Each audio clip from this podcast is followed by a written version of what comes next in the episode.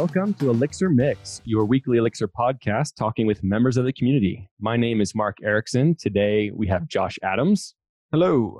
And our special uh, guest, Hubert. Can you say hi? Hi, guys. And could you uh, kind of give you a little introduction and uh, say your name so that you can say it properly? All right, yeah, that's important. Um, my name is Hubert Łępicki. Again, Hubert Łępicki, and uh, Polish names are hard to pronounce. So uh, uh, yeah, uh, that's that's a tough one.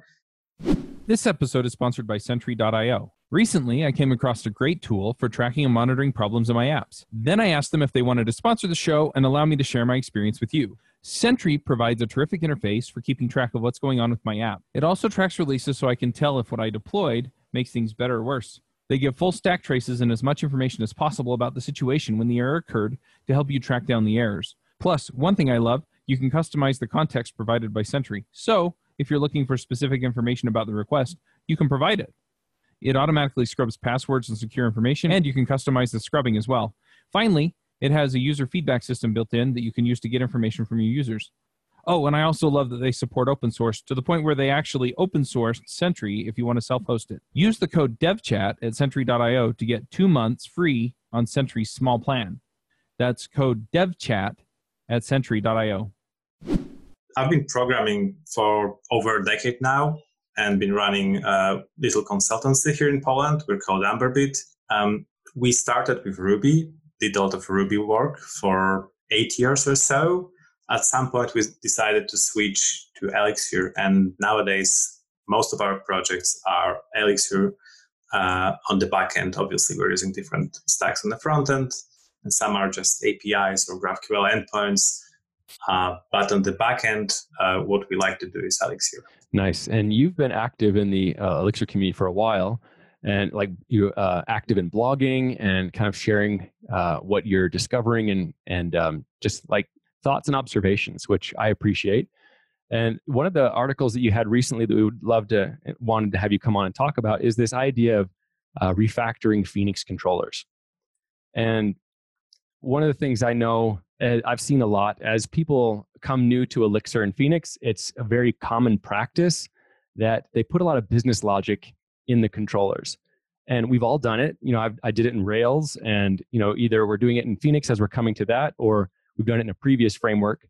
And but that's not necessarily the best place for it to stay, right? And we're talking about you know as we grow in our our abilities and our and as we grow in our confidence, uh, we we can make better code, right? And we can make better choices. And so I'd love to just kind of talk about this article and some of the thoughts that you had, and we're sharing on strategies that we can use to start uh, pulling logic out of our controllers. So I'm curious first, like what prompted you to create this article? So we actually hired some new programmers, and I've been working with some of them on uh, bringing them up to speed, basically. And uh, uh, it's interesting to observe because those programs that we hired, they didn't come from Rails background, yet they still made similar mistake that, that you just mentioned that that they've been putting a lot of logic into controllers uh, too many functions too many actions in the controllers but also making them just too big and too bloated doing too many things at, at once. Uh, so I decided, okay, let's. Uh, I have to give you guys some examples how to refactor it, and uh, why don't I just put together a blog post? And that, that's what that's what I do a lot. Like I, I'm, I'm more senior developer than, than most developers that we hire. So the task is often to bring them up to speed. And then I noticed some patterns that they don't understand. Maybe something's not clear from documentation, from re- learning resources, etc.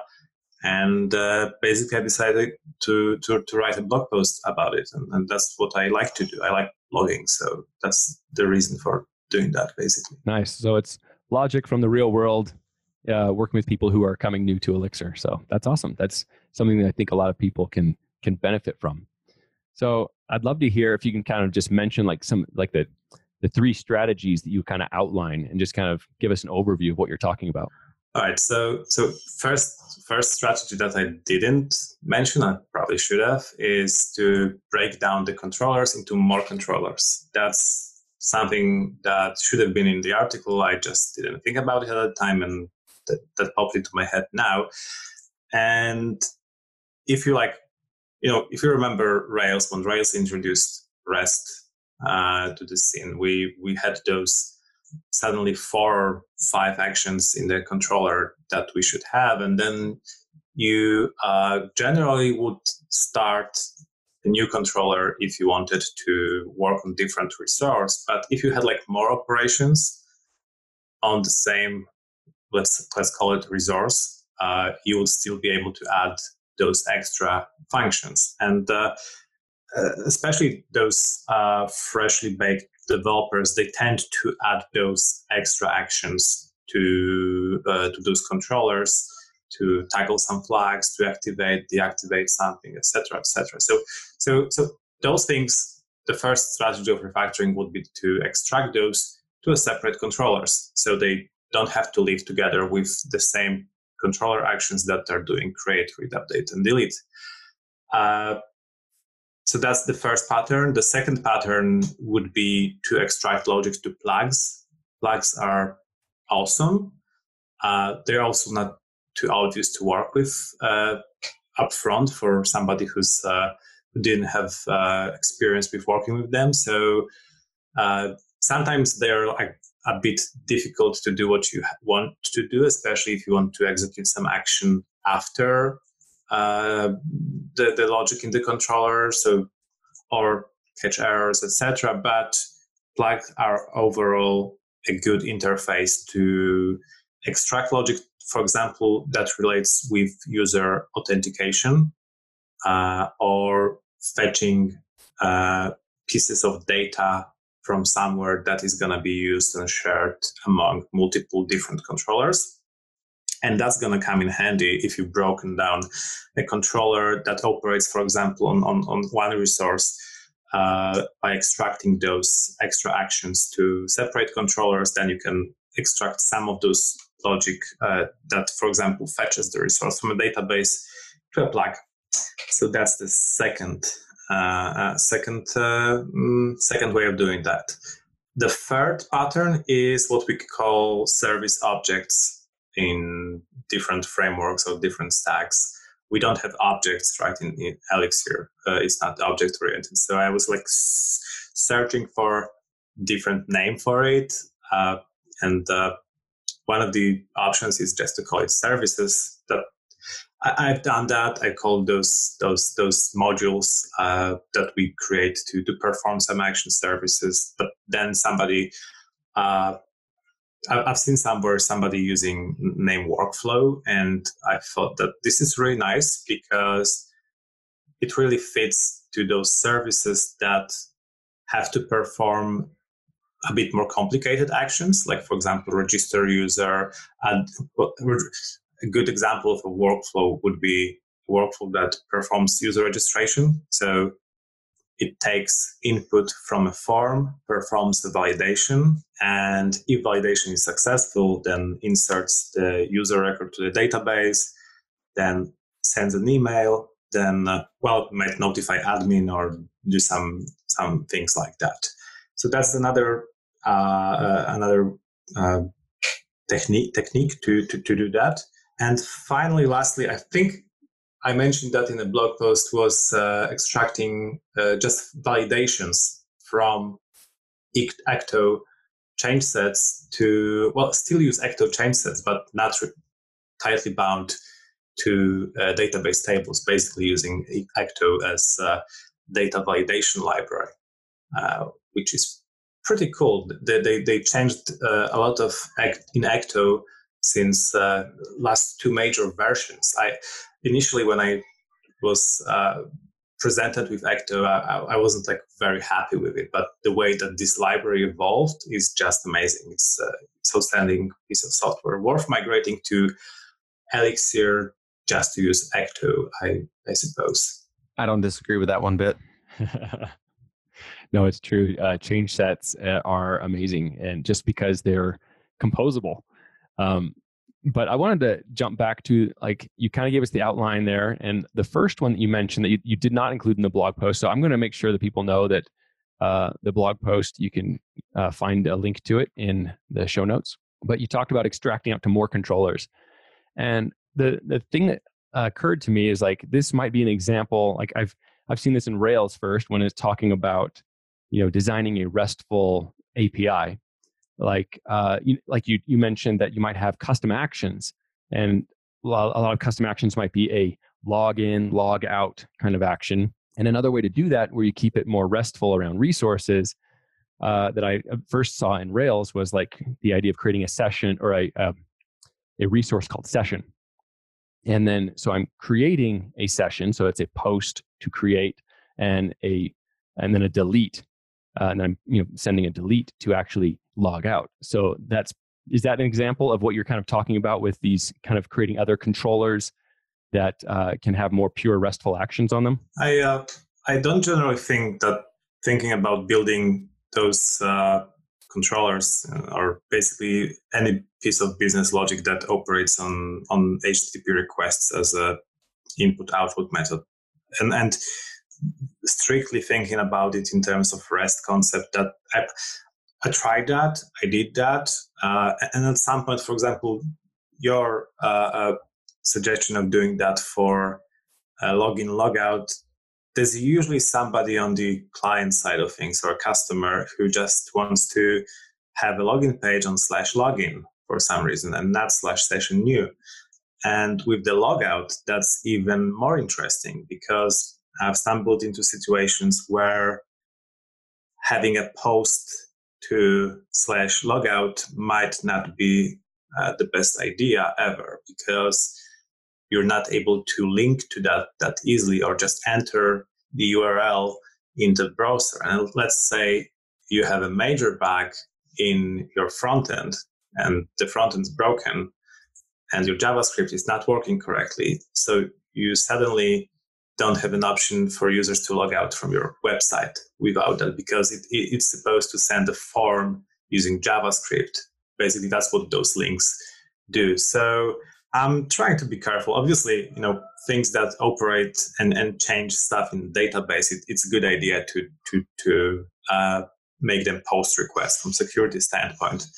But just following these those, those strictly RESTful rules to follow RESTful rules, I I don't think I, I, agree that this is something that's worth doing just on its own. I'm glad to hear you say that because uh, one of the like we were having this discussion at work the other day and talking about one approach to building an API is thinking about the URL like that it is slash login. You know, like that is something that uh, people are you know uh, looking for or expecting. So I, I'm glad to hear that. That makes sense. So could you maybe give go back a little bit and talk about how then what were you uh, saying then with extracting to more controllers? Could you give us a little more explanation there? Yes. So okay. So so so let's let's stick to this registration slash user account system example because uh, that's probably a good example. There's there's a fair amount of work that has to be done to implement that always. And uh, for example, you don't have to have like registration controller that tackles both the initial form rendering and submit and also uh, activation of user account when they click on the link. Uh, that doesn't have to be in the same controller. That that can be user activation controller. It doesn't have to be in user registration controller or users controller. That probably was going to be the worst of all names that you can give it to. Uh, so just stuff like that. Like whenever you have custom action that does something that's not create, uh, get, edit, and uh, uh, update or delete, uh, it, it, might be worth cons- considering just extracting that to a separate separate controller. Right, that makes sense. All right, so then so let me just kind of give an overview of the ones we talked about. Is like uh, extracting to more controllers, which he's kind of uh, gave further explanation of, and then it was identifying the code that we can pull out into a plug, uh, thinking about like service modules or things where it's uh, workflow kind of business logic and then ecto embedded schemas and i think they're all great topics and i'd love to throw in there the idea of contexts um, but that's i think that really kind of fits in with service modules too. So I'd love to kind of get your thoughts on that. But let's first jump into plug because uh, yeah, I think that is, plug is a topic that uh, maybe people who are new to Phoenix it kind of does throw them a little bit for a loop as to how it works, and it is kind of a, an interesting thing to realize, like as you start to understand how Phoenix work, that it, it's really like plugs all the way down is how Phoenix is, is working. Like that, the router is a plug, and the controllers are hooked up by plugs, and you can write your own custom plugs. And so it's it's a really interesting thing, just like that. Uh, the plug library was built before Phoenix was, and Phoenix is built using plug.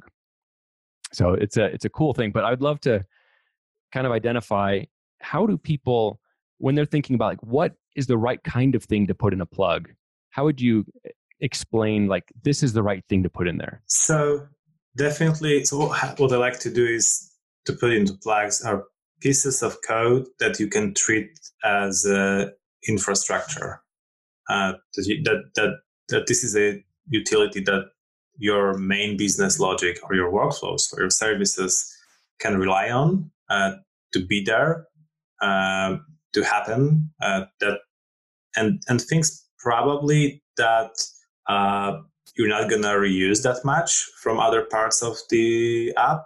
Uh, also, things that can relate to well, that's still infrastructure, but something like logging, uh, audit trail, initializing those, those, those those things. Like if you if you, for example, because we worked with some medical software and, and they the there's usually a lot of requirements to logging in like being able to tell after some time who had access to which data and when and why. So, so there's a lot of uh, logging going on and, and the full audit trail. That's probably a good good place to initialize that. Mm. Yeah, that's interesting yes. because, like with the audit trail thing, it is important. You're saying it's it, everything under this resource that is, you know, perhaps uh, a medical re- record or a you know a test result or something like that that you would be saying any access to this i want to be logged about who the current user is what resource they're accessing anything like that and rather than depending on the user or the, i'm sorry the developer to remember at each action or you know because sometimes you can have different function clauses and it won't match on one of them rather than requiring them to say oh i need to record an audit log here and an audit log there just putting in a plug so it'll happen at the controller level and just say anything that touches these resources, we're going to log and make sure it's recorded. Yes, and especially if you want to record an attempt to access uh, a resource and then whether that has been successful or not, that, that's the other thing you want to log. And the, the, the requirement, if I remember correctly, in this project was to, to log both. So log in attempts and then see whether that has been successful and if the application didn't allow to access this, this, this thing that would still be logged. And even if application crashed uh, uh, during uh, request serving or the database suddenly became offline or whatever, we still want to log that that that user was attempting to access that information but failed. So so in, in, that sense, it's important to put that as high uh, in, or as low, depending on how to look at it, in this execution stack trace of, of, of flags that are going to be executed and, and, and, function calls basically as, as possible. So, so, so the logging is always going to happen. Yeah. I, and another thing you'd mentioned there was um, any like loading of resources that uh, are going to be needed, you know, so that you can maybe uh, attach it to the assigns on the conn and just make it available. So that's, that's a good I, I, like that as a kind of a good heuristic for what kinds of things we would want to extract out to a plug. I think that makes sense. Uh, let's move on to service modules or workflow modules. I do like that because I I'm just curious, like, what do you think of Phoenix contexts? Is kind of how they've been talked about in the community. They're not necessarily specific to Phoenix. It's just a just a module with a collection of functions. But the idea of context. Well, how do you feel about those? Uh, okay, so I was afraid you're to ask me that question uh, and you probably guessed what I think about it, or maybe you, you know, because I tweeted about it this afternoon. Uh, I don't like Phoenix context very much, and I don't like this idea. I I've seen so okay, so part of our customers, and actually big part of our customers, are people who need help with uh, development of their projects. They started doing something with Elixir. They're having problems. They often find some blog posts on our website. That's one of the reasons we were writing those. And then they're coming to us uh, saying, okay, can you help us? We got ourselves into a pickle. And that happens more than once. So that happens fairly often that those, when I open such project, there might be some things that are wrong and I wouldn't uh, do them this way. But fairly often it, it's the context that are becoming uh, a pain point. Uh, how to divide application into context, where to put those context boundaries, and also uh, just they collect functions and they, they, they add functions and functions on top of functions to, to those top level context modules and they become uh, those things that that are doing basically everything and and, and, and grow uh, significantly in the process. I'm not a fan uh, of, of context because I can just create a module myself uh, and when I require it, when I, when I think about it, uh, that I need to extract some stuff to modules. That's not a big problem. I can do it myself. Uh, that, that that's one thing. Uh, and the other thing is that Elixir and Erlang comes with better ways to physically separate code because con- contexts are contexts are a bit like OTP applications in, in terms that they also separate the code physically, but they're not coming with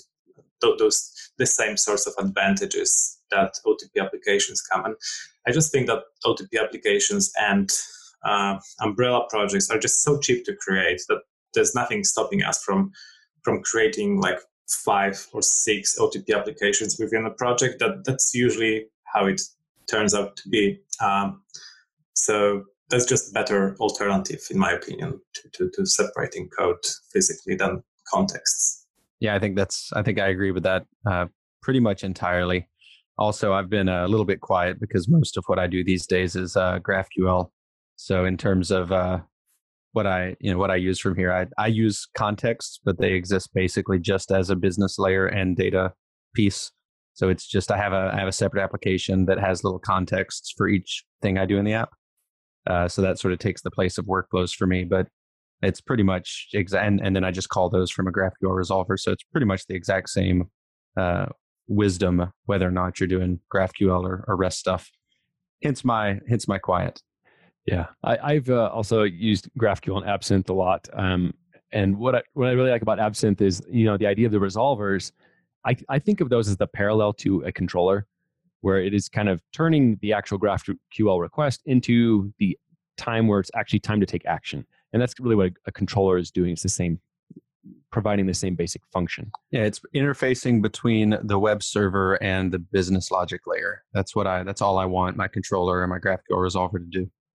Right. And I also, you know, like a controller, yeah. I want I try to keep the the the business logic from building up in a resolver and just like like you said just move it out into a module that owns like the business logic and how to access data that's correct and, and, and in many ways absinthe is uh, kind of a replacement for Phoenix controllers uh, layer, especially that you can use it from uh, Elixir code. You don't have to expose it through HTTP. We actually tried doing that in, in some projects where we had the admin panel and the front end, uh, and, and that turned out to be working actually pretty well. So, um, yeah, those two things are, are similar. And uh, the, Absinthe has the middleware layer, which uh, is also fairly similar to Plug. So it's a bit more than that, right? Uh, it's you can put more things and customize it a bit more by manipulating the uh, middleware layer in Absinthe, and it's it's, it's really pretty cool uh, uh, piece of technology to, to to work with. But overall, you could put similar things here and there uh, so pieces of infrastructure that that that you have to do some logging, you have to convert some input data from one format to another. This here, for, for example, in Plug, you could put some data deserialization into uh, into plug, right? That's that's that's uh, that's another thing that you could put. The same sort of things you can do in Absinthe middleware. Um, so yeah, those are. I was going to say this is also in both cases. That's kind of where your monitoring stuff typically tends to live. Your instrumentation. Or, correct, monitoring or even reactive uh, um, uh, security measures that that you can put in uh, both places, like those complexity analysis in Absinthe that would prevent uh, users from executing too complex queries, so that you know they don't kill off your server, etc. Yeah, that's an interesting feature that uh, I used in Absinthe, where you can kind of uh, set a, a numeric score to different types of resources that you're pulling, and then you can say that someone has a cumulative score of what they can query for and uh, so it was an interesting. I, I never actually went too far with that in production, but it was just kind of exploring it because you know in our situation it was we controlled the client. We weren't saying, "Hey, everyone, use our GraphQL endpoint." We weren't doing that. So like it was it was really it was for us. So we were just not abusing it. But yeah, still, it's good to build systems with uh, rate limiting or just generally some form of back pressure. I guess is what I what I really wanted to say. Yeah that's kind of like the back pressure you can provide to clients. Yeah, because like one of the things we did just to, you know, when we were getting started with Absinthe and trying it out and GraphQL was just like, you know, creating a query that says, pull this that has many of these things, and then we're going to navigate from that thing that we just pulled back up and then back down and back up and back down. And just like, how big can we make this? And uh, yeah, just seeing like, you know, at what point can you make it fall over? And yeah, that that is a real point and you know depending on how your data is structured and your queries work uh, so yeah you do want to uh, you know protect yourself from abuse so one other thing i want to mention about uh, contexts is i guess to clarify when i think of contexts i don't actually go through the process of you know using the generator to generate a context. Um, i just think of it as a module then I, I write the module myself and then i have just the api interface for how i access or you know initiate changes you know um, like if it's a register user i might have a context that's maybe in a user's context and a function that's like register new user or something like that when it takes some params. And uh, and then it does all the work so that, that's kind of how i like to break that out and really if that logic is complicated then yeah i would pull it out into its own module and that would be like a workflow module so i think we I think I fully agree with everything you're saying there too. Uh, and uh, where do you put your models? Do you put your models into contexts or keep them uh, like schemas, actual schemas? Do you keep them in context or outside contexts? So what I do is I put them inside of context all willy nilly, make very poor design decisions, and it never comes back to bite me because there's just functions in modules. So like there's some some parts of the code base that anyone can look at and go, well, that looks an awful lot like a circular dependency but um, honestly, it works, and it's never become the most important thing for me to deal with. So it's like a an area of my Elixir coding that I'm like, all right, this is not good, but it ain't bad enough to fix yet. Okay, fine. he's he's going to hold his tongue there. I know it's not a great answer. I just want to be honest. No, well, uh, we're all making making trade offs, right? There's no perfect code base, and never been, and never gonna be. So so sometimes we just have to sacrifice some things to achieve greater good yeah, like on a given project, I'm honestly spending more time fighting with the fact that the Instagram API doesn't quite work like the client needs it to and figuring out workarounds. And that takes up all of my time. And so the database interface, it's like put stuff places, make sure we can run reports done. Yeah. So yeah, what, what I like to do with uh, models is our schemas, just put them to the separate OTP app on the project. That's usually called DB and there's all my schemas there. There's repo, there are migrations, and there are change sets that basically accept all of the data on them and uh, have no validations except for some stuff like unique constraints.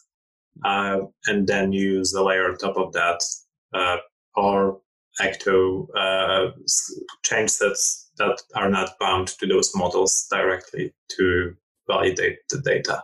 Yeah, um, I, I, actually do much prefer that design and have done a couple of projects that way. And uh, honestly, don't know why all of the current projects aren't built that way now that you say it out loud. What I think is interesting is that there's just, there really is no official way. And, you know, like with uh, Rails, it was very opinionated. It was like, uh, you really should do it this way.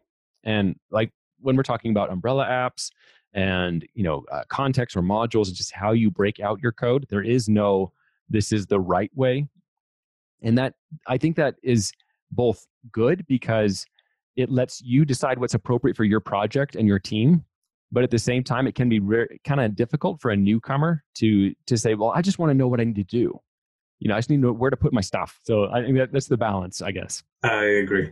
My plan is just to read all of hubert's blog posts and adopt everything. Yeah don't go too far back because there's some rail stuff and uh, you don't Not, probably want no, to migrate back to rails right? You made the decision man. Action view in phoenix done. Actually no let's get the the uh, asset pipeline. Uh, I've heard Rails has now something like Phoenix channels. Is that correct?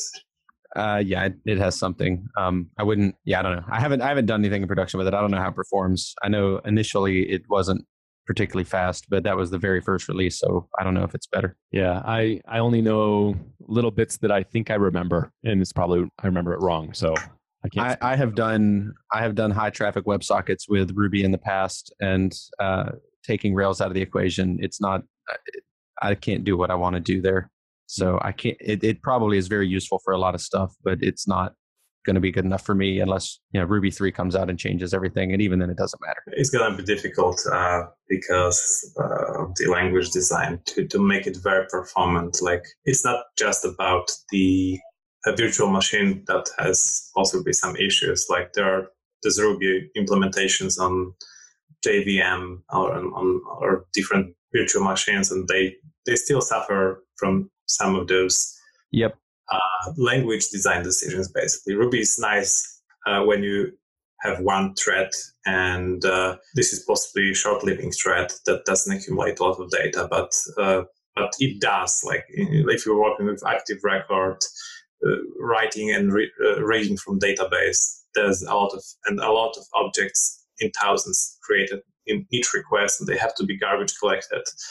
Uh, we had some discussion um, with somebody that I probably should remember with who about uh, garbage collection in Elixir versus Ruby, and uh, I I suggested that we that in in Elixir applications often garbage collection doesn't kick in while the request is being served, and you can actually check that by looking at the process info um, Erlang uh, uh, structure that it returns. I think it's a map that has some some information in it, and and that's often true. Uh, that in while the the, the the, the the web request is being served, there's not a single garbage collection kicking in because uh, uh, well, it doesn't have to do that much cleanup. It, it doesn't pollute uh, stack and, and and and and heap that much uh, as uh, as Ruby does, and I think that's a big problem for Ruby to catch up on the performance level, or, or, or maybe not a pure performance level, but being as um, as quick to serve web requests in, in at scale than Erlang does. Yeah, yeah. I mean, for me, I was just going to say, for me, when I, I was doing it on uh, on JRuby, and for me, the problem, like half the problem was the library landscape. Like you would not believe how many API clients use uh, class instance methods to store like a single global client key in the Ruby world. There's a lot of them. Anyway, so that doesn't work so well when you're multi-threaded. No. Anyway, one of the one of the I just wanted to kind of uh, mention something that uh, Hubert talked about there with uh, processes and garbage collection, which is totally true about uh, the way Phoenix applications work because you know underneath it all it's Cowboy. Cowboy is creating a process per request. So it's like a process is created to handle this one user's request. And that is pretty much a short-lived process. You know, it is a I'm making a request and finishing it up and transforming the request into a response and returning response. And but yeah, there is no garbage collection that happens along that process because or along that uh, that flow because the process is garbage collected when it dies and it is a short-lived process. So it is automatically garbage collected at the end like whenever it whatever it's allocated on the heap is actually you know cleaned up at that point. So you're not pausing anything. Now gen servers because they are long lived they, you know, there's something that might just, you know, this gen server might be, it's a name gen server in your application and it's running since you started up the beam. And that kind of a, a gen server does get garbage collected on some type of interval. But yeah, I think that's one of the things that helps processes uh, and requests be very fast and clean, and they just clean up when they're done. And I think I think yeah, it works really well as a model. Well, the biggest so, thing about about that is you get the you don't get the variability like the 99th percentile where you know you have requests that came in and and that's that's killer for actual production apps. You don't want that 99th percentile to vary that much from from everything else, and that's I feel like one of the things that Elixir servers do particularly well, and it goes kind of unsung. Um, anyway, but yeah, I mean, you have so, everybody's garbage collecting separately, so you don't have the the big global thing. Uh, interestingly, what you said, Mark, about uh, Phoenix starting a request on, on a process a new request and then just discarding it at, at, the end of the request. That's a common misconception. Uh, and, and, people assume that this is the case because we, we are being told about uh, Phoenix and uh, Elixir or Erlang being awesome at uh, starting short-lived processes. But Cowboy does one more step further, which is that it, it, it starts a pool. Actually, I think the, the library that does that is called Ranch. Uh, so it, it, starts a pool of uh, web workers that are going to be used on demand uh, by uh, Phoenix to serve uh, requests.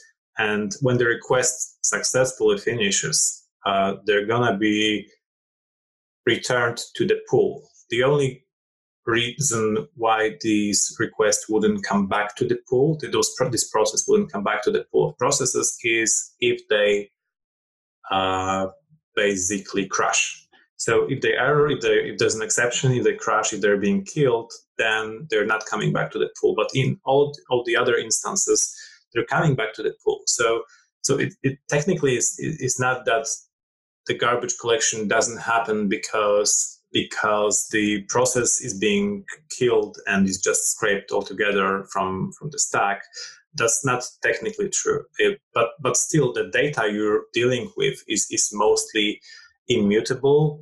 It, it it's losing those you're losing those references as the function stack is being uh, recycled so you don't have to go through the complicated object graph, I suppose, to identify those objects that are no longer used, and you can free them. So, so, so there's less need for those uh, garbage collection cycles, and they really kick in less frequently than, than, than, than you would expect them to be. But yeah, that's interesting that that, that you, you said that because I had the same misconception in mind initially that that that Phoenix just starts, the Cowboy just starts one process per request. That's not true, and this can actually bite you in in the back at some point uh, if you do some more crazy stuff, like for example, uh, setting some um, properties uh, on processes or uh, identifying access to some resources by process on, on the gen server level. So, so if, if something remembers a PID uh, of your current uh, uh, uh, web request worker that performs the operation, uh, and, and that stays somewhere that can affect you in the future. For example, uh, you can you can you can do some crazy stuff like like open ecto transaction and store it in in a process dictionary table somewhere that this is my transaction and then reuse that transaction uh, between requests i'm not sure why you would want to do that but i actually did that by accident uh, some time ago uh, so you can do that, and you have to remember that these those uh, processes they are coming back to the pool, and they are going to be reused unless they crash, obviously. Well, thank you for clarifying that. That is really cool. So it's a today I learned. That's awesome. Because uh, you know, one of the things we joke about at work is the uh, the abusing the process dictionary, and I, you know, that really would become an issue. Like we we joke about it because we would never actually do it, but it is an avenue that's available for the right case. Like in one of those cases is, um, it like Logger uses it for setting metadata, but uh, yeah, so if you did stick stuff in the process dictionary and it is going back to the pool and it's being handed back out for a new request later, that would be a problem. So that is good to know. So thank you for clarifying yeah. that. Yeah, that's one more reason why abusing that process dictionary is, is not a good thing. Like I think there's like 99.9% chance you not want to do that. Uh, basically. It is so fun to come up with good abuses of it, though. So I'm just dropping That's in the show notes a link to an article that I wrote. Uh, this is from a couple of years back when I learned about Process Dictionary, and I was like, "Oh, look what you can do! This is horrible. How you could abuse it. It's fun. Don't do it." Uh, but yeah, so you can check that out. Yeah, basically that's that you're introducing shared mutable, well, not shared, but reused mutable state, and uh, it's interesting how like coming back to working with junior developers. Uh, the same person who uh, inspired me to write this blog post about refactoring those those processes, uh, she actually uh, had a problem this morning that uh, she wrote some tests. Uh, she wrote some logic that is actually using GenServer started from application callback module, and then the tests randomly started failing. And uh, like, why? Why this is happening? And uh, this Server was keeping some things on the memory uh, temporarily for short periods of time, but still that easily caused uh, those uh, uh, random failures. Like one in two runs of the test suite, it would run perf- perfectly well, but then the other run, some random test would fail, and and she couldn't understand like why and. Uh, and like everything being fairly simple to, to her at the Elixir level at, until the moment when she introduced shared mutable global state in form of gen GenServer that keeps something. And, and it's like an aha moment. Okay, so so we're, we're, we're keeping that data and it's being shared between tests. Okay, how can we isolate that? Or maybe we shouldn't be having that gen GenServer here at all. That were I think that's a good. This is a good thinking process because maybe you don't. Maybe you don't have to introduce that shared global mutable state or or put it in some other place that you can isolate better. Uh, so yeah, you have to be careful about, doing things like using with process like dictionary or introducing that shared state in any other form, basically. Yeah, that is that is so true because when people are coming new to Elixir, like it's a functional programming mindset and they're coming from an object oriented mindset, it's uh, a common thing to say, oh, gen servers feel like objects. I'll use gen servers. But they're also when they're when they're coming from probably something like PHP or Python or or Rails or Java, a lot of that stuff is pretty much single threaded.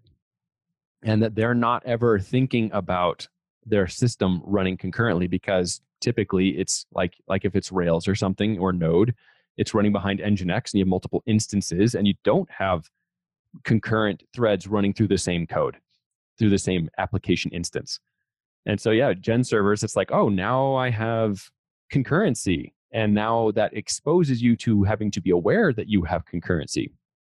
So yeah, yeah and Go ahead. I was gonna I was gonna say the easiest. I think Devon Estes has a, a good blog post about this, but the easiest uh, way to solve it, right, is to take a, a default argument for the dependency that you want to inject. In this case, a new gen server you might have started in the test, and default it to the global that you know you start in the application. And so then you can use it without it when you don't want to, but you can use the same exact function to inject your own gen server, and then there's no pollution. Yep, that, us- like that usually works. I do that too. Like where I, I, will make it so that I can create a named gen server for this test, uh, if that's what I need to do. Um, but uh, so yeah, that's go ahead.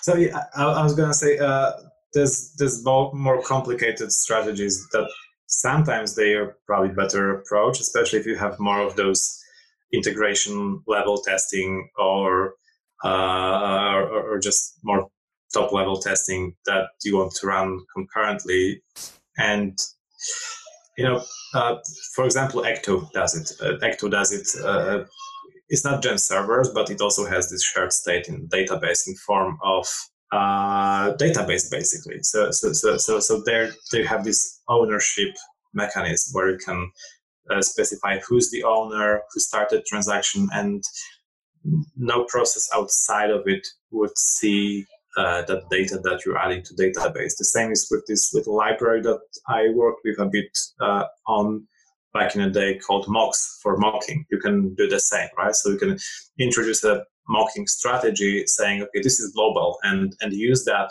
for example, in those integration tests that, that have to make different requests and uh, multiple requests and you have to share that state like you would do in production but in your unit tests uh, uh you would just switch strategy to, to ownership uh, that's private and, uh, and and data you're storing is then identified by the uh, by the process who's calling it to be basically partitioned between processes so they never cr- cross boundaries. Yeah that makes total sense. So the last um, topic that you'd kind of mentioned in your article that we haven't really touched on yet was the ecto using embedded schemas and that is one of the strategies I really enjoy. Uh, like if you are coming from a Rails perspective, then you have this idea of uh, form objects, and all all that really is for anyone who's not familiar with that is just the idea that I I have a separate thing that is handling user input, and that is not necessarily the thing that is actually writing it to the database.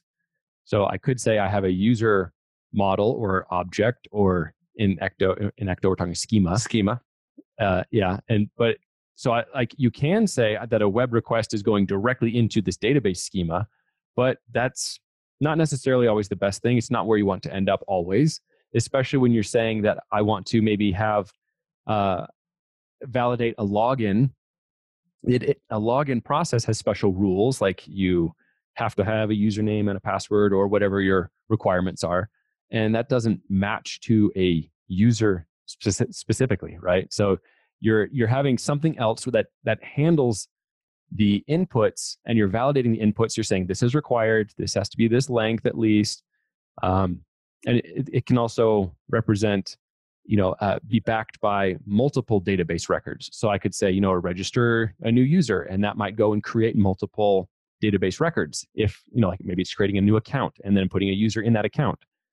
So it's so it, it can be that front end to kind of help cover up, kind of give the uh, a coherent object kind of appearance to the outside that does not have to be matched directly to how we implement things on the inside, like with our persistence layer. So I'd love for you to just kind of talk about how you're using embedded schemas, what you kind of see is like how people can pull logic out of controllers and, and how they can benefit from that. So I would actually argue that especially when it maps to the schema, the underlying schema on the database, that is probably especially good idea to to extract that to separate change set that is not related. From security perspective, that often has big implications. Um, it's very easy to make a mistake by allowing user to update some fields in the database that they shouldn't be allowed to update. Uh, we're, we're talking about registration example. That's another perfect example to use that scenario is when you have user registration and you, you have is admin flag in a database, but you don't have that flag obviously on the registration for the user. But you have in your Ecto change set, you have required fields and optional fields, and in your change set function, you're allowing user to pass uh, all of the required fields plus optional fields. So that's typical scenario. And initially you didn't have that flag is admin, but at some point, so, so when you built the registration, you didn't have that problem, right? So you didn't have security issue because it, there's no admins in system, there was no flags. But at some point, you added that functionality, and, and from the admin panel, administration panel, uh, one administrator can can make other users administrators. That's the use case. So you added that. So maybe another developer added that field uh, that, to to Ecto uh, uh, change set, and suddenly, smart user can manipulate uh, just the form using right click inspect on, in the browser and adding one field to the HTML and register themselves as admins. That's more frequent. Like again, I work with a lot of third-party code bases or, or, or code that has been written by junior developers. That's one of the first things I'm checking uh, when like I'm looking at it from perspective from security. And in Rails, we had the simple, very simple solution in form of strong parameters. I think that was the name for it, which I actually liked, strong parameters, uh, when that was introduced, because that allowed you to specify on the controller level which uh, data you're allowing to form to be. And if you're extracting uh, the form validation to a separate chain set that only has those fields that uh, uh, that you that you have on the form, so you don't have is admin here on the registration, you're less likely to make such obvious security mistake by adding that that field. Like it's not going to be allowed to uh, uh, to go from the web request from the HTML so from submitted form directly to database, which which is the uh, often unfortunate case with uh, just using the, the, the, those change sets on, on, the database. And this isn't just like some hypothetical. I, I believe GitHub themselves suffered from this very early on. Uh, there was kind of a big brouhaha. Yes, uh, that that happens more often than than than than, than people imagine it does. It, yeah, I for sure fixed one of my own projects when I when I realized that I had made the same mistake way back then. I'm totally not that dumb now, right? Yeah. Nice.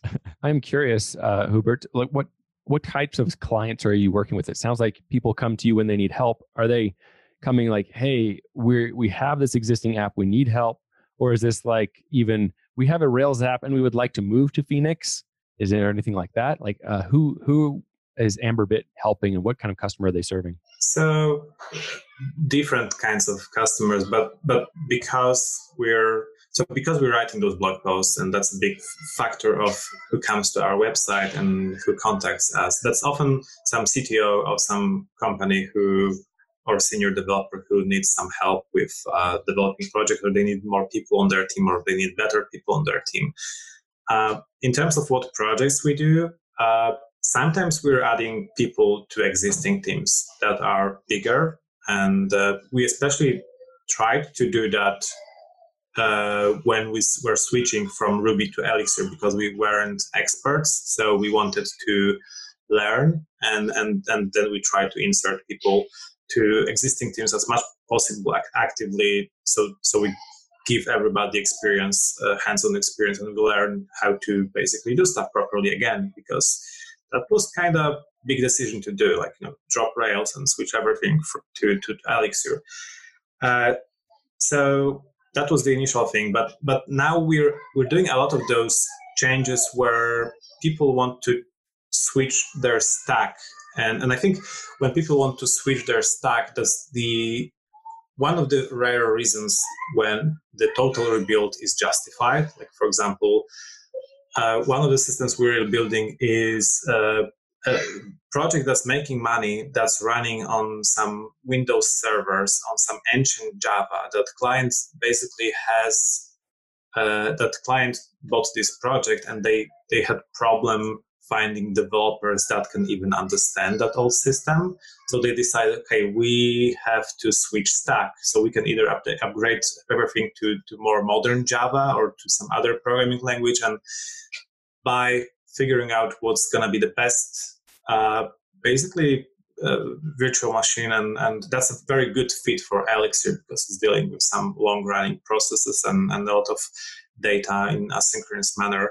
Uh, that the choice was made to, to migrate it from this old ancient Java to, to, to Elixir on top of Erlang VM.